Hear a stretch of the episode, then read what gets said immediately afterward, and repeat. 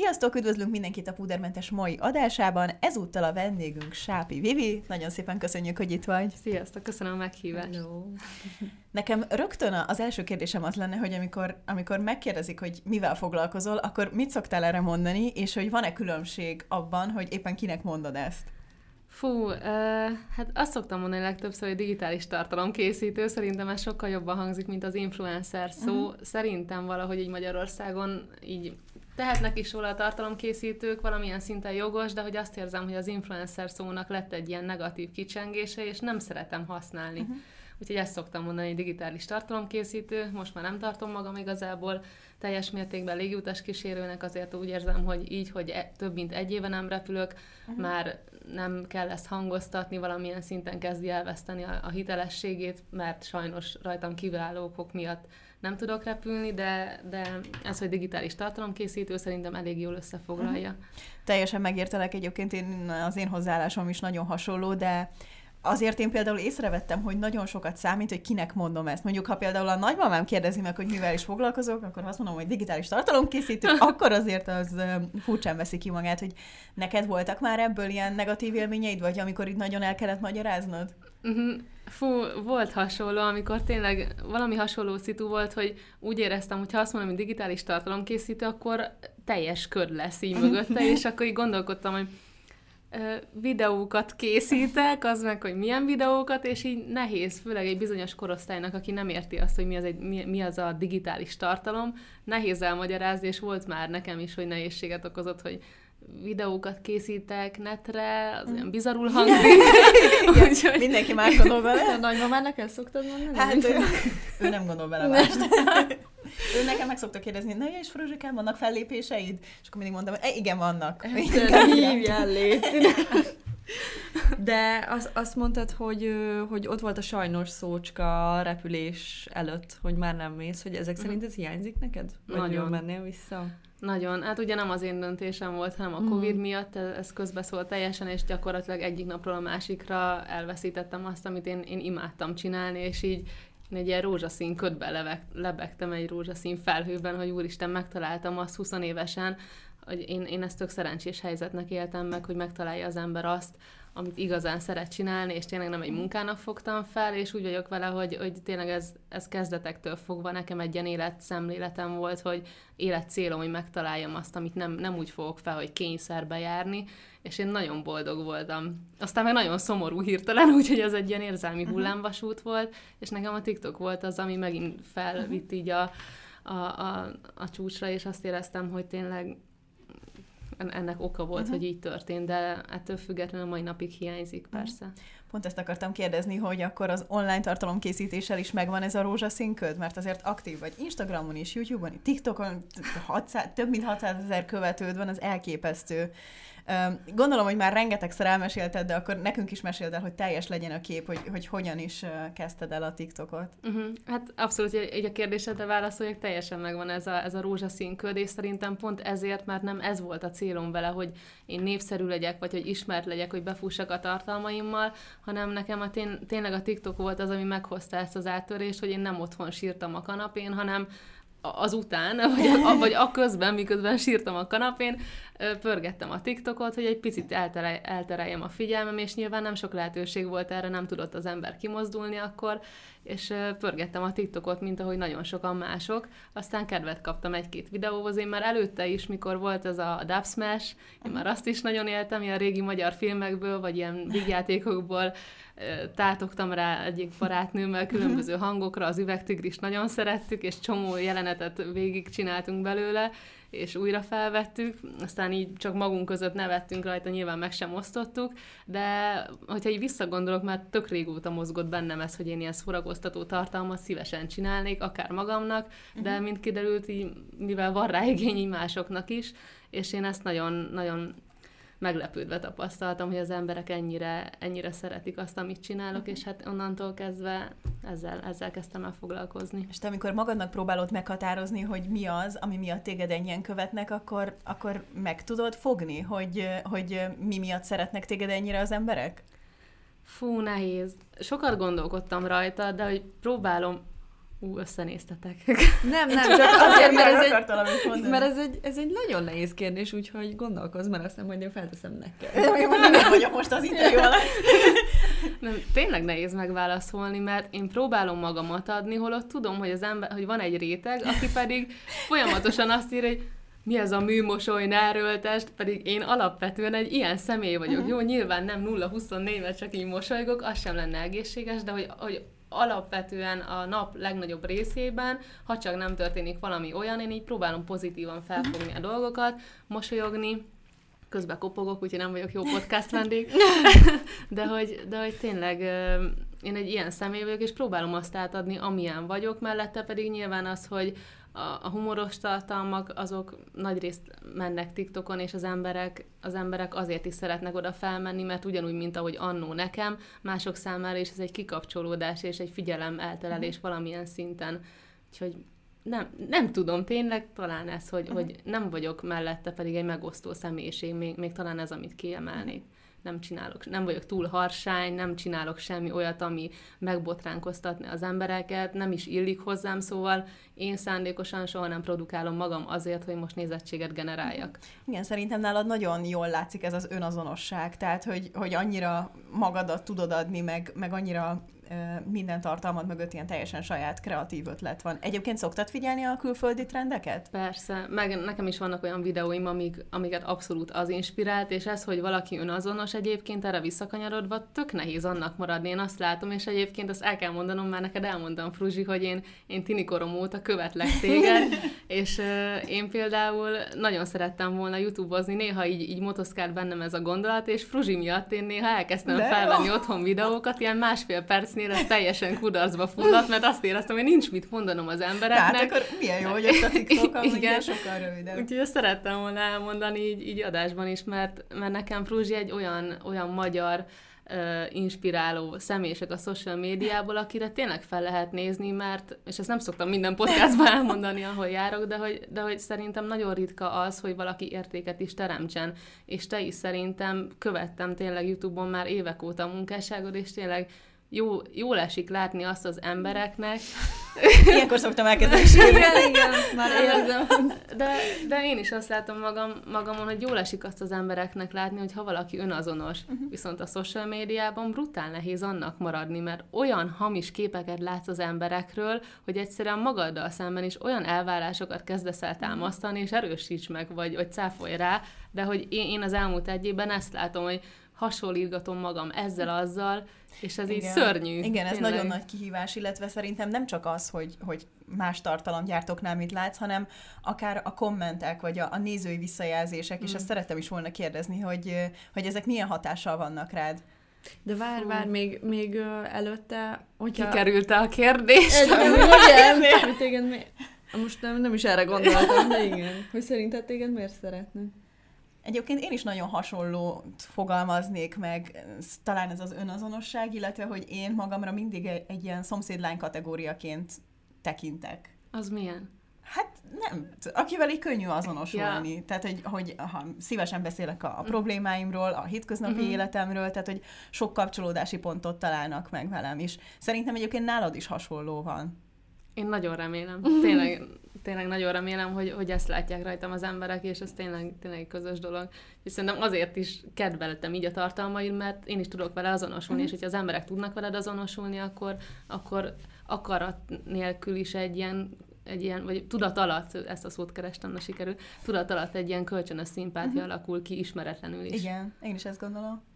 De hogy még a kommentek előtt, hogy amikor érzed, hogy elindul ez a személyiség torzulás, akkor azt, azt miből érzed, meg, meg hogy tartod mégis kordában magad?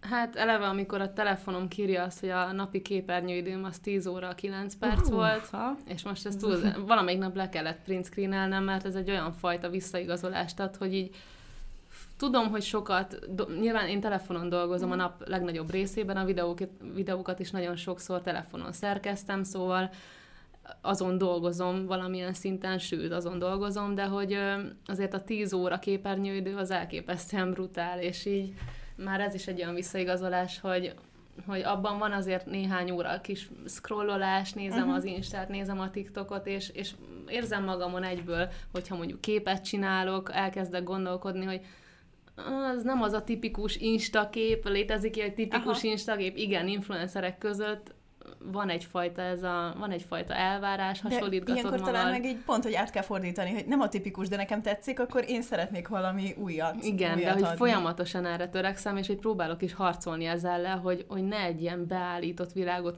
mutassak, és, és néha nagyon nehéz, mert én is maximalista vagyok, és próbálok minden apró dologra figyelni, hogyha van egy együttműködésem, akkor kellékeket veszek hozzá, gyümölcsöt veszek hozzá, hogyha a háttérben éppen az jól néz ki, hogy tényleg minden apró dologra próbálok figyelni, és ez el tud, nagyon vékony a határ, hogy ez átforduljon egy ilyen nagyon műbeállított uh-huh. dologba, és azt meg, azt meg nagyon nem szeretném, de néha akaratlanul belecsúszik az ember. Uh-huh. Úgyhogy a negatív kommentek az meg egy még hosszabb téma lesz, még kifejtősebb. Te egyébként látsz különbséget a közönségedben a különböző platformokon? Akár, nem tudom, így viselkedésükben, vagy hogy ki hogyan kommentel? Én azt látom, hogy uh, egyébként nagyon nagy átfedés van mondjuk a, a TikTok, TikTokom és a, az Instám között, szóval hatalmas különbséget nem látok. Mások profilján látom inkább azt, azt, tapasztalom, azt tapasztalom, meg a visszajelzésekből is, hogy hogy az emberek TikTokon sokkal, de sokkal rossz indulatúbbak, sokkal Köszönöm, szókimondóbbak, sokkal könnyebben belédálnak, és egyszerűen nem tudom, hogy mi az oka, hogy uh-huh. nem, most már azt se lehet mondani, hogy azért, mert csak a tinik, meg csak az ilyen lázadó korosztály lenne ott, ami nyilván egy, a tini korban ez a, ez a szókimondás, Aha. ez egy ilyen tök átlagos dolog, uh-huh. vagy, vagy tök normális, de hogy most már nem mondhatjuk el ezt a TikTokról, és én mondjuk nagyon harcolok is ez ellen, hogy az emberekben ne ez a tudat éljen, hogy buta tinik, és most a butát meg a tinit nem kötném uh-huh. össze, csak az, hogy buta tinik tátognak, meg táncolnak, szerintem ez már nem, nem jellemző a TikTokra, és mondjuk nagy cégeknek is el kell ezt magyarázni, mert nagyon sokan kezdenek már nyitni a TikTok felé, de emiatt még van egyfajta bizonytalanság, hogy gyerekek használják, nem, nem gyerekek használják, 18-tól 40 éves korosztályig a 80%-át teszik ki az emberek a, a követőimnek. Ez tök jó, most gyorsan meglovagolom ezt a hullámot, nekem nincs tik, van TikTokom, mert bekövettem a frut. a támogatom a De igen, egy igazi barát. Igen, igen. De én, én amúgy is a social médiát más honnan szemlélem, és másképp is uh-huh. létezem benne de hogyha mondjuk mondjuk én a jövőben is szeretnék nagy hangsúlyt fektetni az online jelenlétemre, akkor te, mint profi, miért mondanád, hogy a TikTok fontos, vagy miért ennek van jövője? Azt érzem, vagy én azt látom, nyilván nem vagyok benne szakértő, egy éve mozgom benne, és minden áldott nap de tanulok. hogy szerintem a 617 ezer követően azt mondhatod, hogy nem tudom, mit csinál, nem tudom, mit csinálok, de nem, tényleg minden áldott nap tanulok valami újat, és én csak azt látom, mint, nem is mint tartalomkészítő, hanem inkább mint social media platform felhasználó, hogy minden, mi, mindig van valami olyan platform, ami éppen a, a fénykorát éli, és most éppen ez a TikTok volt, ilyen a MyVip volt, az IVIV, remélem, hogy most nem mondok egy, idegen dolgot. vagyunk. Hál' Istennek végre. Múltkor sztoriztam a, a MyVipről, és olyan üzeneteket kaptam, hogy az mi? Komolyan? Én meg a mai tizenévesek abszolút nem tudják már semmit a mi tínédzser korunkból. Igen, és ez így meglepő, meg nyilván MSN és társai, ezek tök jó retrónak számító ja. dolgok már, de hogy mindig volt egy adott social media platform, ami a fénykorát élte, a Facebookon is túl vagyunk, kezd előregedni, nyilván használom még, de már csak így családdal, meg uh-huh. közeli barátokkal való kapcsolattartásra,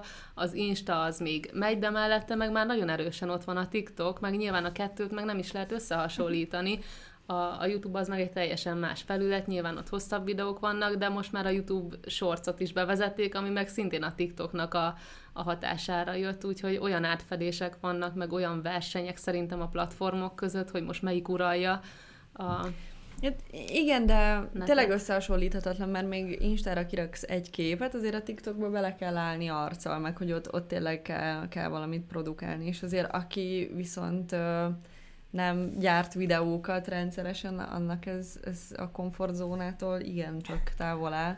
Nem baj az, hogyha néha kilép belőle. Én mondjuk ez napi igaz. szinten megteszem, napi szinten próbálok kilépni belőle, és uh, valahogy ez mindig pozitívan sül el, mert nem lépek akkorát, hogy most tényleg magamat is kellemetlen helyzetbe hozzam, de így próbálok belőle kilépni, és azt érzem, hogy ez, ez olyan önfejlesztés az embernek, olyan sokat tudsz magadról tanulni, hogyha néha ezt a lépést megteszed, uh-huh. hogy nagyon sok embernek szüksége lenne rá, hogy néha picit kilépjen belőle, és akkor azt érezze, hogy ú, most, most úgy nem tudom, most élek igazán, mert Igen, szerintem... ebben én is nagyon hiszek. Szerintem is nagyon egy ilyen plusz löketet tud adni a, az élethez, illetve csomó olyan dolog van, amire így azt gondolod, hogy hát ez nem neked való, félsz tőle, és viszont ha kapsz egy ilyen sikerélményt, meg megerősítést, az onnantól kezdve annyira fölfelé visz. Persze. Nekem ilyen volt a tandemugrás, ez volt a, az 500 ezer követőnél volt, hogy feltettem Insta, hogy mivel ünnepeljem meg. Én nagyon hiszek abban is, hogy mondjuk az ilyen mérföldköveket, most nem a TikTok követőre gondolok, hanem az életben, hogyha mm. nem tudom, sikeres nyelvvizsga, diploma, vagy bármi olyan dolog, ami tényleg egy mérföldkő neked, akkor szállj rá valami kis időt, hogy, hogy megünnepeld, és ez nem pénzkérdése, nem időkérdése, hanem csak valami, valami kis programmal, valami kis ajándéka, aminek, aminek örülsz és értékeled, és én így megkérdeztem az embereket, és én, mivel velem összekötik a repülés 90%-ban a tandemugrást írták, ami így motoszkált már régen a fejemben, de azért nem vagyok a nagyon extrém sportoknak napi szinten a híve, szóval én soha nem mentem el ilyen irányba, és nekem ez, ez egy olyan dolog volt, amit emiatt tettem meg, és azt éreztem, hogy úristen, innen kezdődik az élet, hogy kiugrok egy repülőből 4000 méter magasról. Nyilván nem minden nap fogom megtenni, de biztos, hogy vissza fogok még menni, mert olyan élményt ad az embernek, és én ebben nagyon hiszek, hogy az élmények bármi, bármi materiális dolognál sokkal fontosabbnak mhm. tartom. De épp, épp ezen gondolkoztam, hogy azért te alapvetően valószínűleg így vagy kódolva, hogy, hogy belevágni az életbe és kalandot keresni, mert hát már eleve ez a légiutas kísérő életmód is azért eléggé próbára teszi az embert, nem? A világ végén egyedül helytállni idegenek között, azért ez eléggé önállóságra nevel szerintem. Igen, és az, Persze arra, de az az érdekes, hogy nekem soha nem volt ez gyerekkori álmom, hogy én most légutas kísérő akarok lenni. Én tök jó tanuló voltam folyamatosan, általános iskolától kezdve, gimin át, és utána bizonyítani akartam magamnak, a családomnak, az egész családban nem volt diplomája senkinek, úgyhogy igazából én csak úgy érzem, hogy valamit le akartam tenni az asztalra, és nem agrármérnök akartam lenni. Tetszett nagyon a szag, imádtam azt a négy évet, egy percet nem dolgoztam benne, és nekem utána jött ez a légutas kísérő dolog, hogy belevágtam, és tök véletlenül, tök random, csak megpróbáltam, és sikerült, uh-huh. és visszahívtak, és azt mondtam, hogy na most akkor mit sajnálnék jobban kihagyni, hogyha megyek, volt célom, hogy megyek tovább mesterképzéssel, növényorvos leszek, tök jó karrierem lesz, az egy tök keresett szakma, meg tudok belőle élni, mert valamilyen szinten én mindig így néztem a, a különböző szakmákat, hogy tudjak racionális maradni, mi az, amiből meg tudok élni, de valahol meg ott motoszkál bennem már gyerekkorom óta ez a kis művészlélek, hogy kifejezzem magam, alkossak, de, de így vidékről jövök, más, más az embernek a szemlélet, és azt éreztem valahogy ilyen külső tényezők miatt, hogy rajzolgatásból nem lehet megélni, művészetekből nem lehet úgy megélni, bizonytalan, nem tudom mi lesz, és, és mindig olyan irányba mentem, hogy, hogy inkább az eszemre hallgattam, és ez volt az első olyan pont, amikor a, amikor a szívemre, és, és így kezdtem el repülni. A második meg a TikTok, úgyhogy elég jól működnek az ösztöneid ezek szerint. Igen. Meg nagyon érdekes, hogy mennyire sok különböző területet említettél most, ami teljesen eltér egymásról, de valószínűleg ez is ugye az önazonosság része, hogy én nagyon nem vagyok annak a híve, szerintem már régen túl vagyunk azon a, azon a korszakon, meg azokon az időkön, hogy az ember valamit tanul, és utána élete végéig azt, azt kell, hogy csinálja. Szerintem teljesen egészséges, hogyha valamibe belefásulsz, akkor mer lépni, az is egy komfortzónából való kilépés, és akkor valami újba belekezd el. Belekezd el? Bocs. Nem kezd el, bele, belekezdesz. szóval, és igen. ha már kihívások és megújulás, neked a TikTok jelent még kihívást? Persze, hát ez olyan szinten újul meg ez a platform folyamatosan, hogy nyilván vannak mindig új trendek, amiket én is szeretek kipróbálni, nem csak trendekre épül az oldalam nyilván, de, de azokat is szívesen viszem, viszont szükségét érzem annak, hogy én is meg tudjak újulni néha, és ez, ez hatalmas kihívás, mert ugyanúgy, ahogy az emberek valami miatt megkedvelnek, ami mondjuk ez a, a hogy mi videós uh-huh. trend volt a részemről, ezek a nyolcsoros rímes verses, ilyen zenés videók, amik szakmákat parodizáltak ki. Ugyanúgy nagyon nehéz nekem is ebből kilépnem, mert emiatt, nagyon sokan emiatt követtek be, és hogyha ez elmarad, akkor hiányolják az emberek. Viszont ott van a másik véglet, hogyha folyamatosan ezt tolnám már több mint egy éve, kit érdekelne? Senkit, mindenki rosszul lenne tőle a zenétől, a szövegtől, a stílustól, nem lehet mindig ugyanazt tolni, és szerintem ez a legnagyobb kihívás, hogy így megújuljon az ember. És ezzel kapcsolatban érzel nyomást a, a nézők részéről? Vagy hogy ez, ez hogyan csapódik le benned? Hát szerintem, aki a social médiában éli a napjait, az egy folyamatos nyomást tapasztal, és nagyon nehéz ezt a helyén kezelni. Azért az embereknek a visszajelzése, aminek én szeretek teret adni, mert, mert valamilyen irányba engem terelget, és nem veszem magamra például, hogyha jön egy negatív, de érzem benne, hogy nem rossz indulattal mhm. mondja, csak ilyen építő jellegű kritikának. Szerintem azzal semmi baj nincsen, meg is szoktam köszönni. Most tegyük félre azokat, akik csak unatkoznak és beszólogatnak valami csúnyát, az egy teljesen más kategória, de a, az építő jellegű kritikával nincsen semmi baj és uh, annyi, annyi impulzus ér, hogy ez így tudnám mondani reggeltől estig azt érzem, és, uh, és ez egy folyamatos, folyamatos nyomás, amit tudni kell szerintem a helyén kezelni. És néha jobban sikerül, néha meg, néha meg nehezebben, de akkor meg meg kell találni a módját, hogy valahogy kiadjam magamból. És mi a helyzet a, a számokkal? Tehát, hogy ha mondjuk... Na, nem készít... szeretem a matekot. Jó, akkor ez egy ilyen. mondjuk kiposztolsz egy képet Instagramra, amit te tökre szerettél, de számokban nem hozza azt, ami, amit te mondjuk elvártál, hogy ez például el tudja venni a kedvedet? Hogy van egyáltalán ilyen? Nem tudom. Fú, az elején nagyon rástresszeltem, és hogyha a TikToknál érzem inkább azt, hogyha beletettem nagyon sok időt, nagyon sok energiát, és valami miatt nem megy, nem kapja el az algoritmus. Tudom, hogy ezer meg, meg egy oka lehet ennek, és egyszerűen azt, azt nehéz elfogadni az embernek, meg pontosan te tudod, hogy a te munkád mögött mennyi idő meg energia van, és, és az, az úgy mindig rosszul tud esni, hogy valami miatt nem pörög be, szóval a mai napig ez, ez úgy rosszul érint. Nem szoktam nagyon taktikázni a posztolással, nekem inkább ilyen saját célom az, hogy napi szinten, vagy két naponta legyenek videók, hogy meglegyen a rendszeresség, meg tudom, hogy várják az emberek, és így nem, nem akarok soha senkinek csalódást okozni. Viszont... Hát ez nehéz az interneten nehéz, úgyhogy nehéz. Hát nem is tudom, hogy mit mondjak, hogy sok sikert, vagy hogy ezt inkább engedd el, de értem abszolút, hogy mire gondolsz. Általánosságban már beszéltünk arról, hogy így a különböző platformoknak, tehát hogy mindennek megvan a, a maga tartalma, a maga, maga tartalomtípusa, de te mit érzel magadon, hogy nyilván gondolom a TikTok a legkomfortosabb, de ugyanúgy megtalálod a saját hangodat Instagramon, meg YouTube-on is? Ugye a TikTokkal indultam, és mellette már vittem az Instát, de nyilván nem volt egy-két ezer követőnél többé, mert azt is sikernek éltem meg, meg nem néztem úgy nagyon a számokat. A, az Instát természetesen így folytattam is, ami, ami tök szépen felfelé kezdett menni. Utána próbálkoztam a YouTube-bal is, mert éreztem ezt a nyomást, hogy ú, akkor minden platformon jelen kell lenni, ami egyszerűen lehetetlen, e, nem, nem lehet megfelelni, hogy folyamatosan posztolj mindenhova, és minőségi tartalmat, de próbálkoztam vele, és, és rájöttem arra, hogy mennyire nehéz a, a YouTube, teljesen másfajta tartalmat kell készíteni, más ugye, más az időtartalma, és én meg a rövid videókhoz voltam hozzászokva, annyira nehéz hosszú perceken keresztül folyamatosan összefüggő, mert más, más egy telefonnak beszélni, meg más nektek, mert ezeket tök őszintén mondom, és természetes ez. És attól függetlenül, hogy egy éve ezt csinálom, még mindig nem természetes nekem az, hogy egy YouTube videót leüljek otthon forgatni, egy állványjal szemben, és mondjam egy kamerának, mert az egy eszköz. És nekem még mindig nehéz az, hogy a TikToknál már megy, de a YouTube videóknál nehéz az embereket mögé képzelni, és hogy, hogy őszinte legyen, és és próbálkozom vele, próbálkoztam hol videókkal, mert hogy az reakciót vált ki, meg, meg az talán egy ilyen kis easy uh-huh. elsőnek, de, de nem posztolok rendszeresen, mert, mert azt érzem, hogy erőltetett, és azt akkor nem, nem készítem el, nem teszem közzé, hogyha úgy érzem, hogy hogy lesz egy olyan pont, amit le akarok vlogolni, vagy van egy olyan ötletem, akkor tök szívesen folytatom. Úgyhogy a YouTube-bal uh-huh. így állok jelenleg.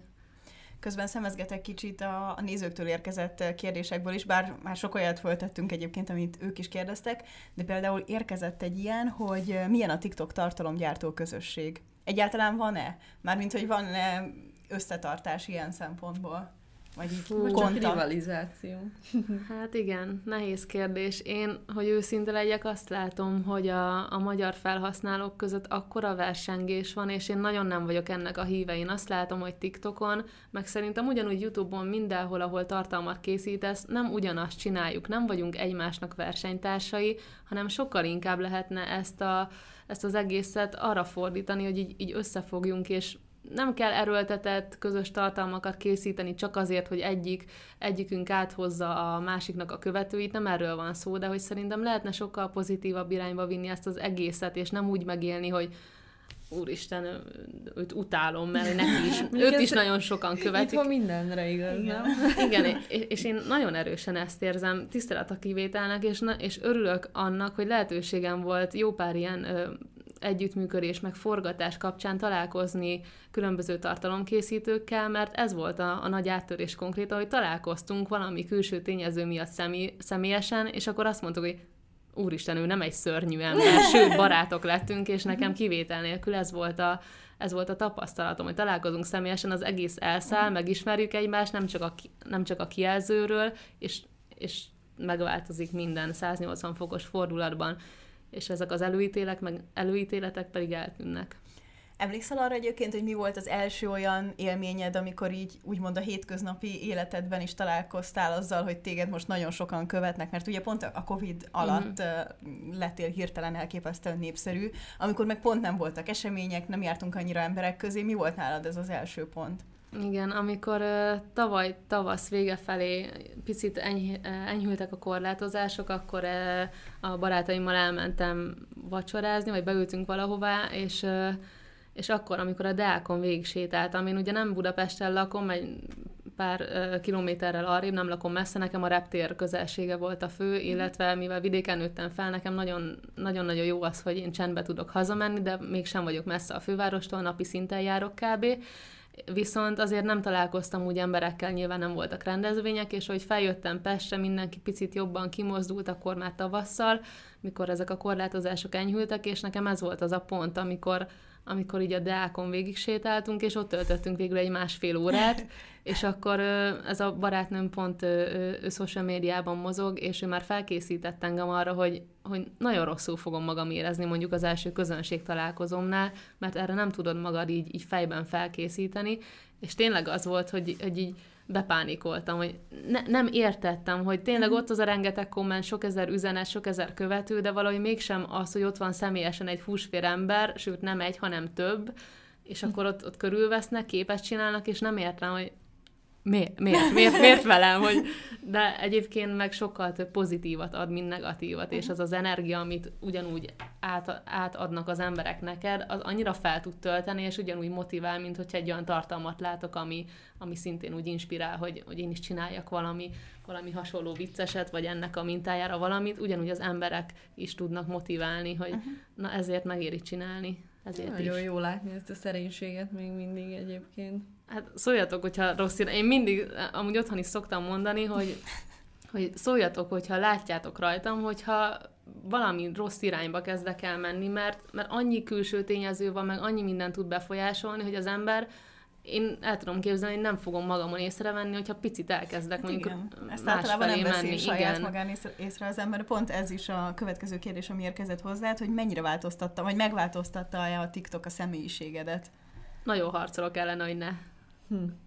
De ez lehet pozitív irányba is, tehát hogy érzel olyat, hogy nyertél valamilyen... önbizalmat adott uh-huh. sok, sok területen. Nyilván én nem voltam hozzászokva ahhoz, hogy emberek embereknek beszéljek, nagy tömegeknek, és mondjuk egy ilyen podcastban, amikor először meghívtak, én úgy le voltam fagyva, remegett a kezem, meg tikkelt a szemem, azt éreztem, hogy minden, minden egyes idegen megfeszül, és, és így nem tudok egy értelmes, összetett mondatot mondani, és most azt érzem, hogy, hogy így egy év után jutottam el arra, hogy ha mondjuk hívnak tévébe egy interjúra, hívnak egy podcastba, akkor már, már nem feszengek, hanem, hanem csak át akarom azt adni, amit tapasztaltam, és, és tényleg emiatt is azt érzem, hogy önbizalmat adott, amit jó, jó megtapasztalni uh-huh. magamon. És a közvetlen környezetet hogyan reagált a Tik- TikTok sikerre? Ú, összességében támogattak, és így Az anyukámmal... elejétől kezdve, vagy azért kellett ehhez egy folyamat? A családom az elejétől kezdve egyébként szerencsére olyan támogató családom van, hogy, hogy bármibe, bármibe vágtam eddig bele, soha nem kérdőjelezték meg, és amikor meghoztam azt a döntést, hogy én diplomaosztó után akkor én elmegyek repülni, aminek semmi köze nincsen az elmúlt négy évhez. Nem mondták azt, hogy akkor most kidob, kidobtad azt a négy évet, nem, azzal is több vagyok, egy más irány, de, de hm. azt mondták, hogy persze vágj bele, és hogy, hogy anyukám volt a legnagyobb rajongóm, látta, hogy milyen helyeken jártam, csak a reptereken, mert az első légitársaság, ahol dolgoztam, nem tettem ki a gépből a lábam, mentünk, aztán jöttünk haza, de nyilván egy olyan munka volt, amire ő, ő tök büszkén újság volt, hogy a lányom légutas kísérő, ugyanúgy, ugyanúgy, ahogy a lányom agrármérnöknek tanul, uh-huh. szóval mindenre büszke volt, és és hit bennem, meg a mai napig hisz bennem, hogy jó, jó döntéseket hozok. Szóval nem kérdőjelezték meg. Néhány olyan ember, aki mondjuk távolabb áll tőlem, és látta, hogy tiktokozgatok. Voltak ilyen vicces megjegyzések, amikor már mondjuk agódtam a munkámon, hogy, hogy mi lesz vele, mi lesz a repüléssel, akkor majd, majd megérsz a TikTokból. És amikor ez valóra vált... Jokes on you! akkor azt mondtam, hogy azt a igaza lett. De éreztem, hogy rossz indulatból mhm. mondja, és az nyilván fáj az embernek, mert érzeti nem hisznek benned. Én sem hittem magamban, nem gondoltam, hogy meg lehet élni videózásból, de hogy, hogy, hogy most meg így az elmúlt egy év tekintetében tényleg azt látom, hogy, hogy igenis kemény munka az, hogyha valaki értéket akar te- teremteni, és, és minőségi tartalmakat, mert látom magamon, van 15-16 órás munkanapom, és nagyon kemény munka, és szerintem az embereket kéne erre edukálni, hogy egy, egy influencer, ha tényleg jól csinálja, és, és, és odafigyel, akkor az egy kemény munka tud mhm. lenni. Meg talán főleg még, még az is egy érdekes kettőség, hogyha szórakoztató tartalmat csinálsz, akkor meg pláne így az emberek elbagatelizálják, hogy jó, most nem tudom, akkor így reppelgetsz így viccből, és hogy uh-huh. ez, tehát hogy nem látják mögötte, hogy az nem azon, hogy akkor megnyomtam a felvétel gombot, és ennyi Igen. volt, tehát a 15 másodperc videót nem 15 másodperc megcsinálni. Igen, és emiatt is próbálok itt tényleg olyan tartalmakat is készíteni, készíteni ami lehet, hogy emellett uncsi, lehet, hogy, hogy nem annyira szórakoztató, nem egy tizen, én nem szeretem a 10-15 másodperces tartalmakat, nem mm. lehet sok mindent átadni benne, és ugyanúgy, ha komoly tartalmat akarok, magamat sem tudom átadni benne, úgyhogy én inkább annak a híve vagyok, hogy a TikTokon, ami másoknak számít, az egy perc fölötti videók, szeretek ilyeneket is csinálni, mert az szerintem az az igazi tartalom, nem a 10 másodperc. Úgyhogy tényleg, tényleg nehéz átadni a személyiséged és meggyőzni az embereket arról, hogy nem csak, nem csak poénkodni tudsz, nem csak, nem csak a vicces videók mennek, hanem van egy, van egy személyiség, egy, egy értelmes személyiség uh-huh. mögötte, és, és mindig ezzel harcoltam egyébként már a videózás előtt is, hogy, hogy bebizonyítsam azt, hogy egy, egy igenis intelligens nő vagyok, aki nem, nem egy buta picsa. Uh-huh. És nehéz, nehéz ezt, mert ez egy sztereotípia. Igen. És mi a helyzet a, a tervekkel? Nagyon látni rajtad, hogy szeretsz új dolgokat kipróbálni, a komfortzónából kilépni, akár egy dalt csinálni, voltak a sapkák, tehát uh-huh. hogy, mhm. hogy mindig kell neked valami új. Van a fejedben valami konkrétum a jövőre való tekintettel? Fú, nagyon nagy konkrétumok nincsenek. Én szeretném azt, hogy, hogy tényleg jó irányba vigyem ezt a csatornát tovább. Ugyanúgy szeretnék bele napi szinten munkát tenni, sőt még többet, mint eddig, úgyhogy tényleg pörgök ezerrel, rengeteg megkeresésem van szerencsére, szeretnék olyan együttműködésekre koncentrálni, nyilván nem titok, és e- ezzel kapcsolatban is az embereket kell edukálni, hogy a TikTok nem fizet a megtekintésekért, csak úgy nem tudsz abból megélni. Uh-huh. Emiatt van arra szükség, hogy együttműködj működj cégekkel, és hogyha ez hiteles, akkor semmi baj nincsen vele, meg hogyha te is tényleg szereted, és nem kényszer, és próbálok odafigyelni nagyon, hogy ezek hitelesek maradjanak, és és hosszú távúak, mert ez a kettő uh-huh. szerintem azért egymás mellett jár kéz a kézben. Úgyhogy próbálom, próbálom építeni, és erre koncentrálni, hogy, hogy ezt a belém vetett bizalmat, ezt hosszú távon meg tudjam a, a cégeknek is hálálni, és ők is uh-huh. lássák azt, hogy, hogy igen, beleteszem a munkát, és mellette meg ugyanúgy a saját tartalmakat is tolom. És mi a helyzet azzal reméljük, hogy a világ majd visszáll a régi kerékvágásba, tehát milyen arány, arányban látod magad digitális tartalomkészítőnek a jövőben és légiutas kísérőnek? Mert azért mondtad, hogy ezt továbbra is nagyon szereted, vagy szeretnéd.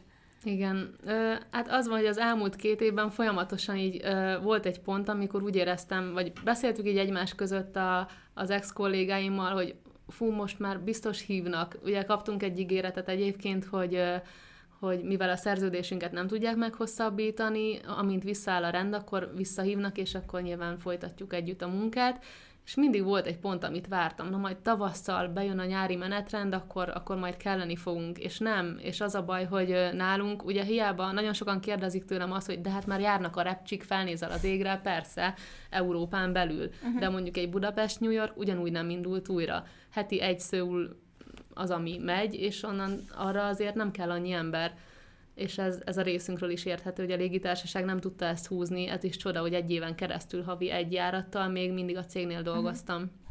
és ez nekem nagyon sokáig tabu téma volt, meg, meg egy fájó pont, de, de ezt el kellett fogadni, úgyhogy nem áll, még mindig nem állt helyre, és hogyha jönne egy ilyen döntés, hogy na most akkor megcsörön a telefon, elképesztően nehéz lenne, mert nem akarom csak úgy hagyni ezt az egészet veszni, amit egy év alatt felépítettem, uh-huh. és az embereknek köszönhetek.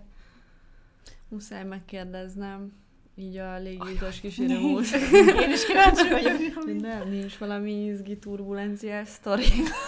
Ez mindig meg szokták Várjunk, ne mondd el, mert legközelebb, amikor együtt repülünk, akkor ott fog stresszelni vele. Hát féltek a repüléstől amúgy? Én egyáltalán nem. Én sem. Nem is kell. Sokat fejlődtél. Ö, hát én, én szeretek izgulni ezzel. Aha. És akkor mindig eldöntöm, hogy milyen jó lehet itt dolgozni, aztán mindig eldöntöm azt is, hogy hát biztos, hogy nem. Szeretsz ilyen katasztrófa filmeket nézni? Igen, szeretem. A hátzőn folyó.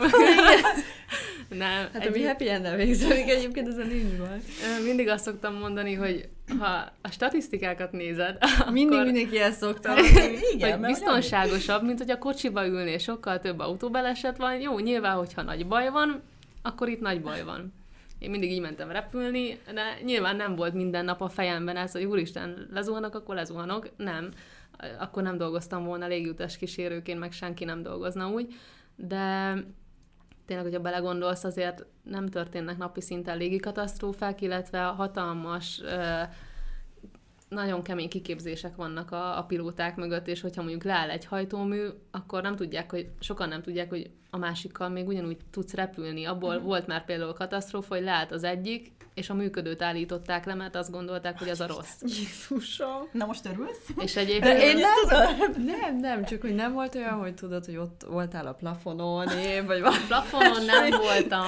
Volt komolyabb turbulenciám, én örültem neki, mindig ezt a sztorit mondom, mert ez volt az egyetlen, ami nagyon izgalmas volt, az egy ilyen négy szektoros nap volt, az azt jelenti, hogy négy utad van, tehát kettő oda-vissza, oda-vissza, oda-vissza, ebből áll a napod, és a harmadik, negyedik szektor végére már egy picit olyan úgy bele vagy fásulva, ugyanazt a köröket, ö, ugyanazokat a köröket futod a gépen, szervíz, aztán leszálltok, felszálltok, és ö, végre azt éreztem, hogy úristen, történik valami, jött egy tök váratlan turbulencia, mert ezek a, a legnagyobb gyakorisággal nem váratlanok, ti a nap elején átbeszélitek, és elég pontos előrejelzések vannak erről, hogy mikor, melyik percben, melyik részében a járatnak, ettől eddig turbulencia várható, és fel vagyunk rá készülve. Na, erre nem voltunk felkészülve, forró te a kávé, szervizelünk, és aztán elkezdett rázni a gép, de keményen, és aztán hú, mondom, ez a buli van, végre történik valami, az utasok bepánikoltak, mert nyilván láttuk, látták rajtunk, és hogyha fel lettünk volna rá készülve, akkor nem megyünk például szervízzel, forró, forró itallal.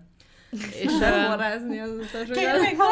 és mivel váratlan volt, bármennyire is az a feladatunk, hogy próbáljunk nyugodtan, mosolyogva, meg nyilván farccal reagálni a helyzetre, azért kapkodtunk, mert az veszélyes, hogyha turbulenciában azért a forró ital rárborul, nagyon komoly égési sérüléseket lehet szerezni. Volt már rá példa, szerencsére nem nálam, de tréningen ezt oktatják, mert tényleg egy, egy elég veszélyes dolog és elkezdtünk nagyon durván kapkodni, és akkor így, menj arra, menj arra, te pakold azt el, pakold azt el, és így egy perc alatt rendet raktunk, elpakoltuk a, a trollit, viszont én már nem tudtam leülni a helyemre, annyira rázott, hogy van az a pont, amikor nem tudsz már, már sem erre mozdulni, hanem csak borulsz.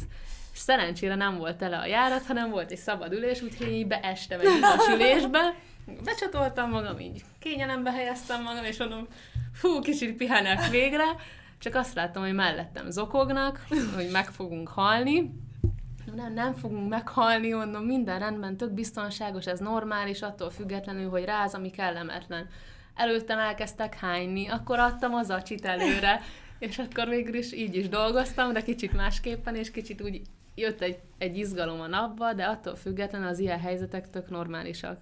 Valószínűleg a durva, durva a turbulencia a kettőnk fogalmában kicsit már. Ez meg még ennél is van durvább. Volt már olyan sajnos, hogy kolléganő felkenődött a, a plafonra, és mondjuk ráesett a troli. Uram ami, Isten. ami több száz kiló, hogyha száz valahány kiló pontosan, hogyha meg van töltve ugye mindennel, üdítőkkel, azért annak komoly súlya van.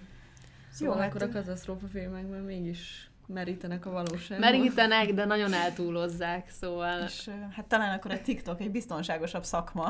Igen. Egyébként, hogyha én repülőkutasként az ilyen érdekesség és nagyon beteg, én ilyen légi katasztrófákat szoktam nézni, letöltöm mindig telefonra, és akkor azt nézem út közben, közben süt a nap, meg gyönyörű, nem tudom éppen hova repülök, tenger, meg felhők, Sütelek közben, fel, tényleg nagyon mondjuk, közben meg éppen a telefonon térít kell a gépet, hát nem, nem nagyon gondoltam még abba bele, hogy mondjuk aki mellettem ül, az, az, az, az mit érez? Hát egyszer láttam egy hölgyet, hogy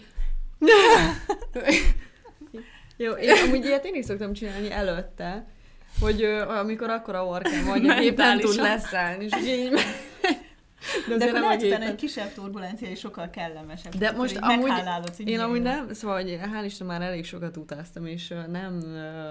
nem volt még soha semmi, nem? De hát turbulencia volt, de hogy azért én nekem nincs ilyen halálfélelmem általában. Anyám is mindig azt mondja, te le kell zónat, akkor most az ember a sorsát nem kerülheti el, és akkor ennyivel el van az intézve. Sok mindent lehet amúgy tanulni a filmekből. Nyilván nem ezekből az eltúlzott hollywoodi filmekből, de egyébként a repülésnek a szabályai azok azért mondják, hogy vérrel lettek írva, mert konkrétan, hogyha történt bármilyen légikatasztrófa, akkor az adott valami Hát többször nem tanulságot. csináljuk akkor. Adott valami tanulságot, és utána egyből jött egy újabb szabály, hogy na akkor erre oda kell figyelni, és mindig az ilyen megtörtént katasztrófákból sajnos ebből, ebből lettek az újabb. Hát lassan maximalizálják a hatékonyságot, úgyhogy nincs mitől tartani. Igen, meg is jött a kedvem. Itt a sok katasztrófa. Hova utazzunk? Nagyon szépen köszönjük, hogy itt voltál. Nagyon érdekes volt ez a beszélgetés, meg tényleg tök jó látni, hogy ezt a csupa vigyort rajtad folyamatosan. Én is köszönöm a szépen. meghívást, meg nagy rajongója voltam a podcastnak, úgyhogy így nagyon nagy megtiszteltetés tényleg. Köszönöm, hogy Köszönjük. beszélhettünk. Köszönjük nektek is, hogy itt voltatok, találkozunk legközelebb is. Sziasztok! Sziasztok! Sziasztok!